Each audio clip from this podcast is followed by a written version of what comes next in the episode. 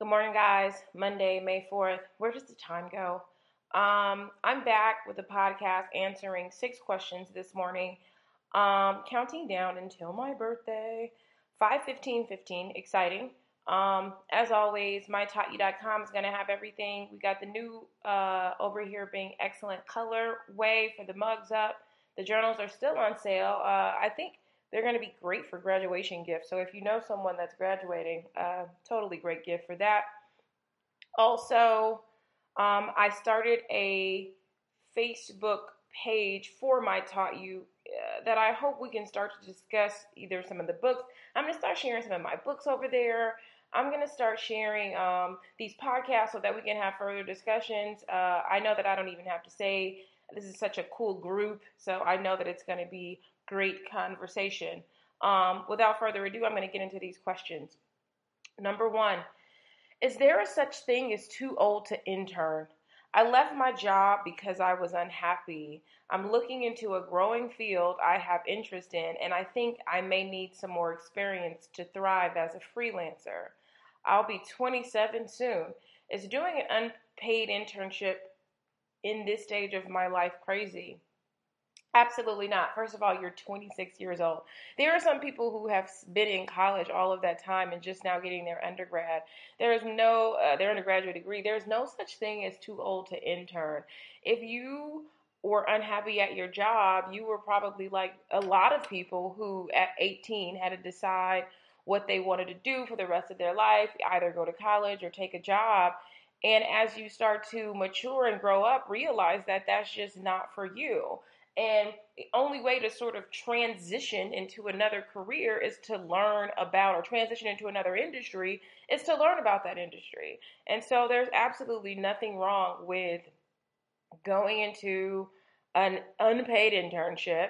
Um, a lot of times it's the best way to learn by offering your services and then figuring out all of the things that you're going to need to do to freelance. And so I'm going to share one of my favorite books of all time. Um, for freelancing and kind of transitioning from the nine to five cubicle job on the Facebook uh, group page today. So I hope that you check that out. No, you are not crazy. It sounds like you're right on track. If you want to get an internship, if you can't get an internship, you're 26 years old. I say go for it, go for it, go for it. 26, 36, 46, go for it. Number two. Hi, Myleik. I am 23 and will be graduating with my master's this August. Congratulations. How exciting. To celebrate, I would love to travel somewhere. However, getting that planning process started has been difficult financially. Do you have any advice about saving, preparing for travel? I do. Um, I love doing automatic savings accounts. And so, what you may have to do to celebrate is you may have to do something fun and local. And maybe this is a good idea maybe have everyone that you invite to whatever your celebration is, you know, sort of start. There are different kinds of things that you can do that say, I only want money toward my travel. So I know that uh, some couples, when they get ready to honeymoon, uh, they get married and they want people to contribute to this honeymoon fund. I'm pretty sure there's something that you can set up that's similar to like this honeymoon fund that would go towards your tra- your graduation travel. So that's one idea. Another idea is to do a um, automatic savings on. I don't know how if you have any income coming in since you're still in school, probably not working, but if you are, automatic savings is a great way you know, $20 every other day or $50 a week to start to save up. And then what you do is decide where you want to go, pick three places, pick the timing. Different places are going to be have different expenses based on the timing. Um, and then figure out what you want to do from there.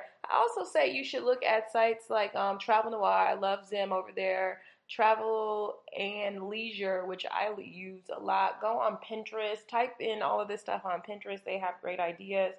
Um, but you may have to road trip it at first. You may just have to get a little creative. You probably don't have to get a lot creative um, about traveling somewhere. But I think that if you are having a celebration for your graduation, that I would ask that everyone just contribute to your travel fund and uh, take it from there. Number three, this is a CurlBox question, which I get a lot of to my Ask FM, so I decided that I would answer it here. I was on Curlbox at 2:58 yesterday and was so pumped and ready to start my membership, but I kept getting a server not found message, and it finally did try to purchase. You were uh, sold out, and this was at 317. I was utilizing a desktop in my st- cell. Still no bueno. Please assist. And it says I have known about CurlBox, and then it cuts off because that's all it's gonna let you say. So I'm going to give away a tip that I don't think I've ever given away before, but it is on the internet if you search for it. And um, if the list opens at three, I suggest you get on before 258. So 258 is too late. Um, the list opens at three, and we have to open it up a little bit before three, so anywhere from five to ten minutes before three. In the event that we have any glitches or problems, um, we have time to fix it. So the list has to open a little bit before three. So you were a little bit late, believe it or not. I know it says three o'clock, but you know how they say the early bird gets the worm. Something else that I've heard that people do to ensure that they get memberships is that they go in and fill out all of their customer information before three o'clock. Uh, they do it and they save it days before or the morning before or just 30 minutes before so that as soon as the list opens, all they're doing is click purchase. So where you're going on and you're getting the server's unavailable. They've already they're already on, already typing their information and already making it happen. So I hope that that helps you um, get it, and I'm pretty sure that will because that's the tip that I heard that girls are doing around the internet. All right, number four. Uh, hi, Myleik. Hello. I recently made a mistake at work. I worked quickly to resolve the issue and apologize to my manager for the mess up, but I'm having a hard time moving on. What's your advice for getting past a mistake? I really like this question because I have a lot of younger uh, employees working for me, and they have this crazy thing about making mistakes. They melt down about making mistakes. My assistant, every time she would make a mistake, she would spiral. She would go into this spiral of even more mistakes.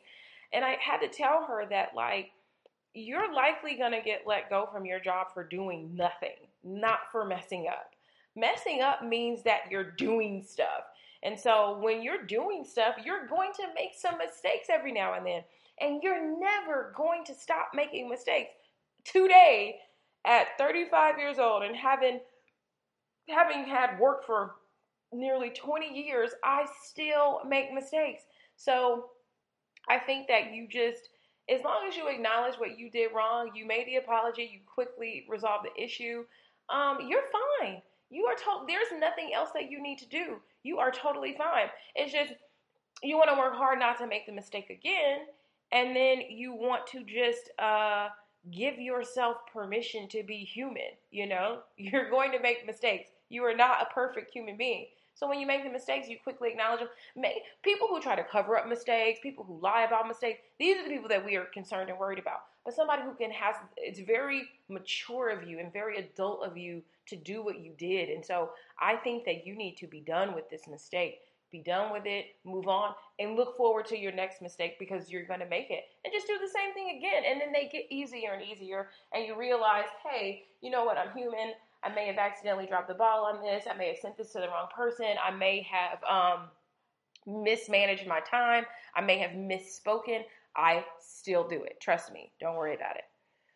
Alrighty, number five. Hello, Myleik. I would like your advice uh, maintaining a friendship with a close friend of several years. She says about 10 years, whom your family does not seem to get good vibes on due to negative experiences. It's a heavy burden that seems to weigh on me often, despite multiple convos with this friend and family. Um, I didn't even. This is one that I just didn't read, and I just said, you know what, I'm gonna copy and paste and put it down here. So this is interesting. Uh if you uh, this is going to be tough it, because i don't know what the negative experiences are you know? It's like there are a host of different things that your family can decide oh we don't like this friend because if they did something to them if they have um, if they've done something to you uh, if they just are overall a bad influence and your family feels like you being around this person is going to have a negative influence on your life um, I don't know. And so I think I probably need some more information to give you some advice. Um, if you want to maintain this friendship, it's it's important to you. Uh, sometimes you may have to separate some things from your family. You know, as you grow up, uh, I don't know that your family has to be privy to every single friendship that you have, uh, unless it's having, I said, an effect on you. And so I'm going to tell you, good family members are going to uh, constantly bring things to your attention and they should if they don't feel like something or someone is good for you. So I would need some more information on that one. Um, not getting good vibes, meaning they just don't like the person. I mean, that's not, that's just too bad, kind of. Uh, but if the person has actually done something, then I think we could talk about that. But just like, oh, they don't get good vibes, like, okay, oh well, maybe this person just has a different personality, you know, no big deal. Last question, uh, and this is going to be a short podcast. Last year was pretty intense for me. I've been going really hard building my business, but now I'm in a slump. How do you overcome burnout when you're not financially able to take a vacation? Um, you know what? That was the story of my life for a long time. I was not able to take vacations for a long time. Um, some things that I like to do, one of my favorite things to do is get a massage.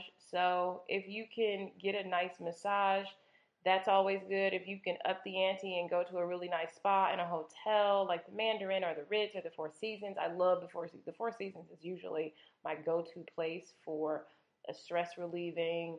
You know, get the green tea, go to the steam room, get the massage. They do really good work over there um, to kind of just get over my hump.